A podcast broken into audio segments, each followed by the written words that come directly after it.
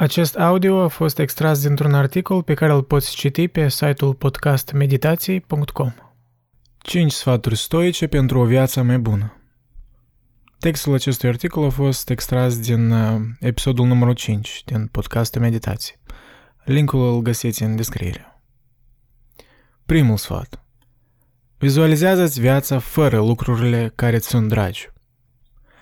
Scriitorul William Irvin argumentează că cea mai prețioasă tehnică din arsenalul psihologic al stoicilor e o tactică pe care el o numește vizualizarea negativă. Ca într-adevăr să apreciezi ce ți este drag, ambele lucruri materiale și sufletești, imaginează-ți viața fără ele. În episodul 4 al podcastului eu am vorbit extensiv despre natura psihologică a fericirii și concluzia generală era următoarea. Paradoxal, vrând mai multe, tu inevitabil vei deveni și mai nemulțumit. Dacă vrei să te simți împlinit, practică aprecierea pentru oamenii din viața ta și pentru lucrurile materiale pe care le posesezi în prezent.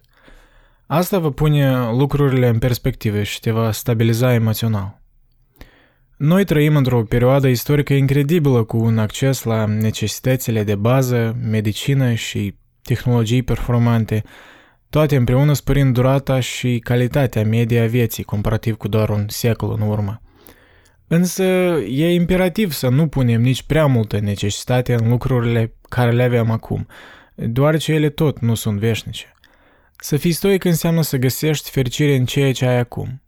Dacă pui accentul pe un lucru extern și el nu mai este al tău, stoicul nu trebuie să fie prea întristat, ci mai degrabă mulțumit că a deținut acel lucru în primul rând – Asta s-ar aplica și la relațiile cu oameni. Desigur, nu poți compara durerea de a pierde un lucru cu cea de a pierde un om din viața ta, însă în loc să fii mâhnit, mai sănătos ar fi să fii recunoscător că acea relație a durat și a învățat ceva din ea, ori că acel om ți-a împărtășit o parte din viața lui înainte ca să moară. La stoici totul e dirijat de un logos, o putere cosmică care dictează totul din împrejur – noi nu avem control asupra logosului, de aceea trebuie să ne mulțumim cu ce avem. În același timp având o atitudine proactivă în viață, adică să nu ne facem victime. Pentru unii, logosul întruchipează un Dumnezeu. Pentru alții, asta sunt legile fizice ale naturii, ori energie, ori haosul universului. Totul e împrumutat de la acest univers. Masa din univers apare și dispare, însă bunătatea rămâne, și asta ar fi o cheie a împlinirii sufletești. A doilea sfat. Memento mori. Meditează asupra morții. Seneca spuse cândva, citez, Hai să ne pregătim mințile ca și cum am fi spre sfârșit de viață. Hai să nu amânăm nimic. Hai să balansăm cartea vieții în fiecare zi. Cel ce aplică atingeri finale în fiecare zi niciodată nu duce lipsa de timp.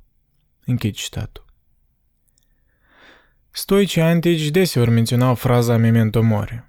Deși acest moto are o legătură cu primul sfat, memento mori se referă la meditația asupra morții propriei persoane, ci nu a celor dragi. În timp ce vizualizarea negativă constă în a-ți imagina viața fără lucrurile dragi, memento mori îți amintește că tu, de fapt, nu ești nemuritor. Moartea ne ia pe toți, chiar și pe tine, drag cititor. Unii din voi mi-ați reproșa, Andrei, astea sunt lucruri evidente, care e sensul să meditezi asupra lucrurilor inevitabile ca moarte? Însă eu aș argumenta că noi trăim acum într-o societate ce are o atitudine potrivnică față de moarte. La general vorbind, noi suntem teribil de înfricoșați de ea. Însă stoicii ar argumenta că dacă îți trăiești viața cu sens și cu intenție, tu n-ai trebui să fii atât de înfricoșat de ceva natural ce li s-a întâmplat tuturor oamenilor și ființelor vii de la începutul timpului. Să meditezi asupra morții nu e același lucru ca să te întrebi dacă azi e ultima zi din viața ta, cum ai fi petrecut-o? În asemenea scenariu, majoritatea ar răspunde că ei ar cheltui mulți bani pentru distracții și călătorii, s-ar răsfăța pe deplin și ar risca într-un mod necaracteristic pentru ei. Însă asemenea lucruri nu sunt ceea ce ai făcea tu zilnic. Ar fi naiv și periculos să trăiești așa viața. Meditarea asupra morții constă mai mult în întrebarea dacă nu te-ai fi trezit dimineața, ai fi satisfăcut de cum ți-ai petrecut ultima zi? Realistic vorbind, asta ar însemna să te întrebi zilnic. Ai fost angajat pe deplin la lucru?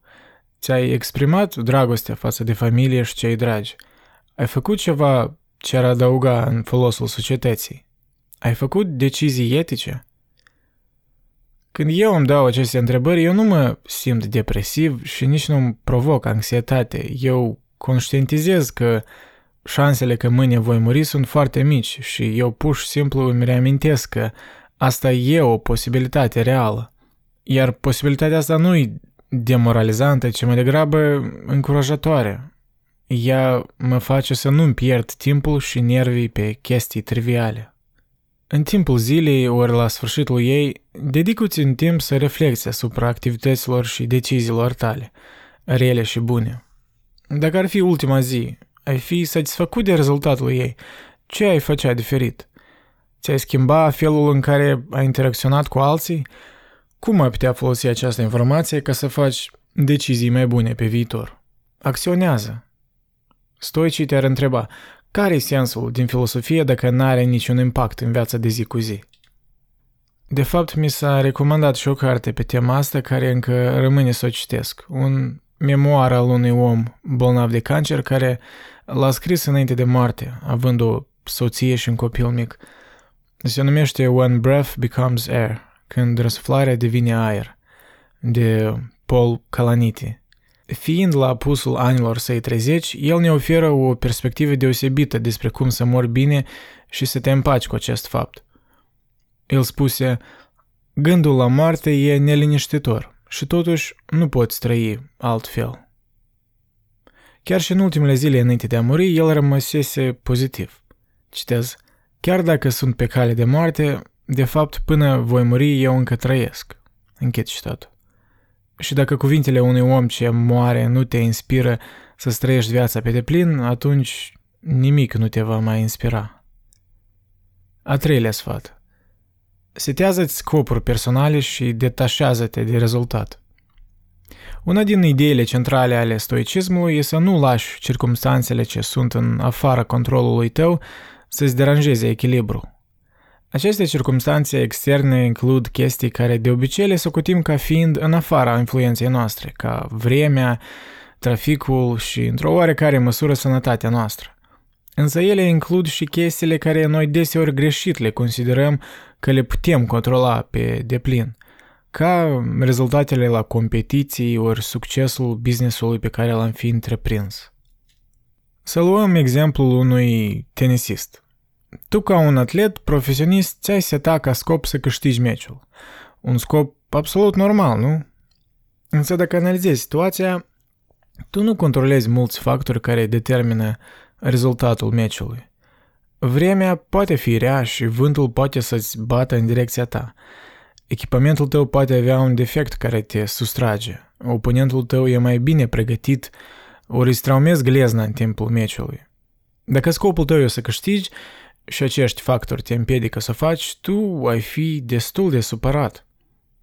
Să recunoști că mulți factori din viață nu stau sub controlul tău nu înseamnă să-ți pierzi simțul agenției. Și în loc asta înseamnă să-ți concentrezi efortul asupra lucrului la care ai controlul complet, acțiunile tale. În loc să-ți pui ca scop să câștigi un meci, mai bine asigură-te că te pregătești la maxim, practici regulat și îți folosești abilitățile pe deplin. Iar dacă ai făcut toate aceste lucruri și ai pierdut, atunci care e sensul să-ți ieși din minți dacă ai făcut totul ce ai putut? Și asta se referă la totul în viață. Dacă vrei să-ți găsești un partener bun, ai grijă de tine, educă-te, exersează, fii frugal cu finanțele și atunci vei spori șansele să întâlnești o persoană calitativă. Dacă vrei să devii mai sociabil, citește, analizează-te, ia inițiativa în situații sociale, comunică în lumea fizică, participă în viață și dă întrebări interesante oamenilor, studiază psihologie și așa mai departe. Astfel, relațiile tale și încrederea ta în sine va spori considerabil. Când îți setezi în scop, atașează la ceea ce poți controla, efortul și atitudinea ta, și detașează-l de rezultat. A patrulea sfat. Invită disconfortul. Seneca declarase, citez, Natura a amestecat plăcerea cu lucrurile necesare, nu pentru ca noi să căutăm plăcere, ci pentru ca adiția de plăcere să facă lucrurile necesare pentru existență atractive pentru ochii noștri. Odată ce plăcerea e utilizată doar pentru satisfacție, atunci ea devine un lux. Atunci, hai să rezistăm tentațiile care se cer în viața noastră, pentru că e mai ușor să le reziști decât să le arunci din viața ta odată ce deja le-ai permis să intre. Închid citatul. O practică omniprezentă în stoicism constă în a invita o doză de disconfort în viață. Stoicii aveau perioade în care intenționat refuzau plăcerile ca mâncarea gustoasă, alcoolul și sexul. Ei porneau în călătorii în vreme proastă, cu haine foarte simple. Ei se fereau de bogății și chiar laudau abilitatea de a-ți trăi viața mai minimalistic. Ei chiar intenționat deveneau obiecte de ridiculizare pentru a-și întări caracterul. Aceste practici erau diametral opuse viziunii și filosofiei lui Epicur, care încuraja viața hedonistă și considera că sensul vieții e în plăcere, o viziune similară cu cea modernă. Stoicii însă știau că prin invitarea greutăților, ei de fapt erau mult mai satisfăcuți și împliniți decât epicurianii. Să fii epicurian în principiu înseamnă să cauți lucruri care te face să te simți cel mai bine – un mod de viață bazat pe goană constantă după plăcere. Tu trăiești pentru dozele de dopamină. Însă aceste senzații de plăcere amorțesc cu timpul și te împing să cauți doze și mai mari ca să-ți satisfaci standardele noi. Acest fenomen are de fapt și un termen aparte în psihologie, care era descris de psihologii Thomas Gilovich și Lee Ross, despre care am discutat în episodul 4. El se numește traseul hedonic – goana asta infinită după plăcere unde satisfacerea devine din ce în ce mai evazivă. Ei bine, poate în cazul stoicilor antici exemplele sunt prea extreme pentru mulți din noi. Însă e decizia fiecăruia cât de mult disconfort să invite în viața lor. Un lucru e cert, confortul excesiv nu ne creează un caracter și un corp care va face față greutăților vieții. Deci e imperativ să fim ok cu o doză de disconfort – și de fapt trebuie să fim mai proactivi și să evităm traseul hedonic. Adică să ne gândim și la potențialul nostru din viitor, nu doar la plăcerile momentane.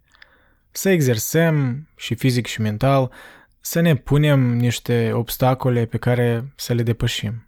Dacă societatea nu încurajează asta, atunci cu atât mai mult responsabilitatea e a noastră personală. Tu trebuie să ai o atitudine față de tine de parcă ai avea grijă de un om drag. Ar fi mai corect să-l confortezi mereu cu minciuni și empatie necondiționată?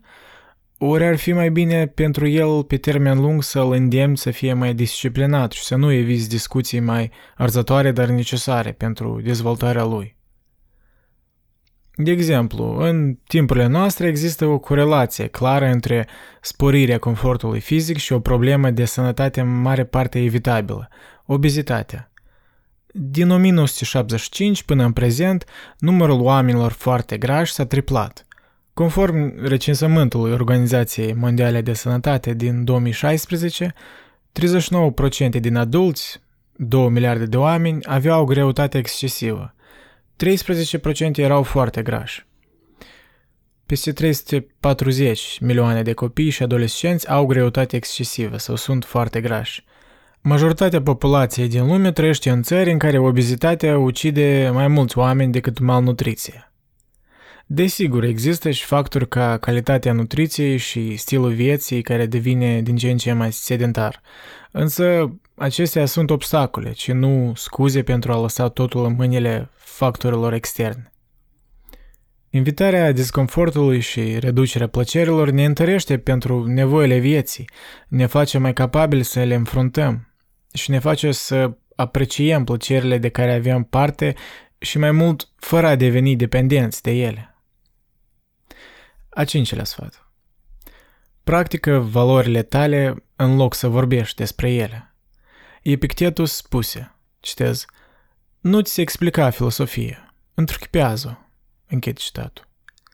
Filosofia stoică necesită o doză mare de responsabilitate personală. Și nu că e cazul să fii extrem de dur cu tine, ci mai degrabă trebuie să fii mereu conștient că fiecare decizie pe care o faci conține o dimensiune morală. Deși la prima vedere stoicismul ține de deciziile unui individ, practicarea acestui set de valori inevitabil influențează lumea din împrejur într-un sens pozitiv.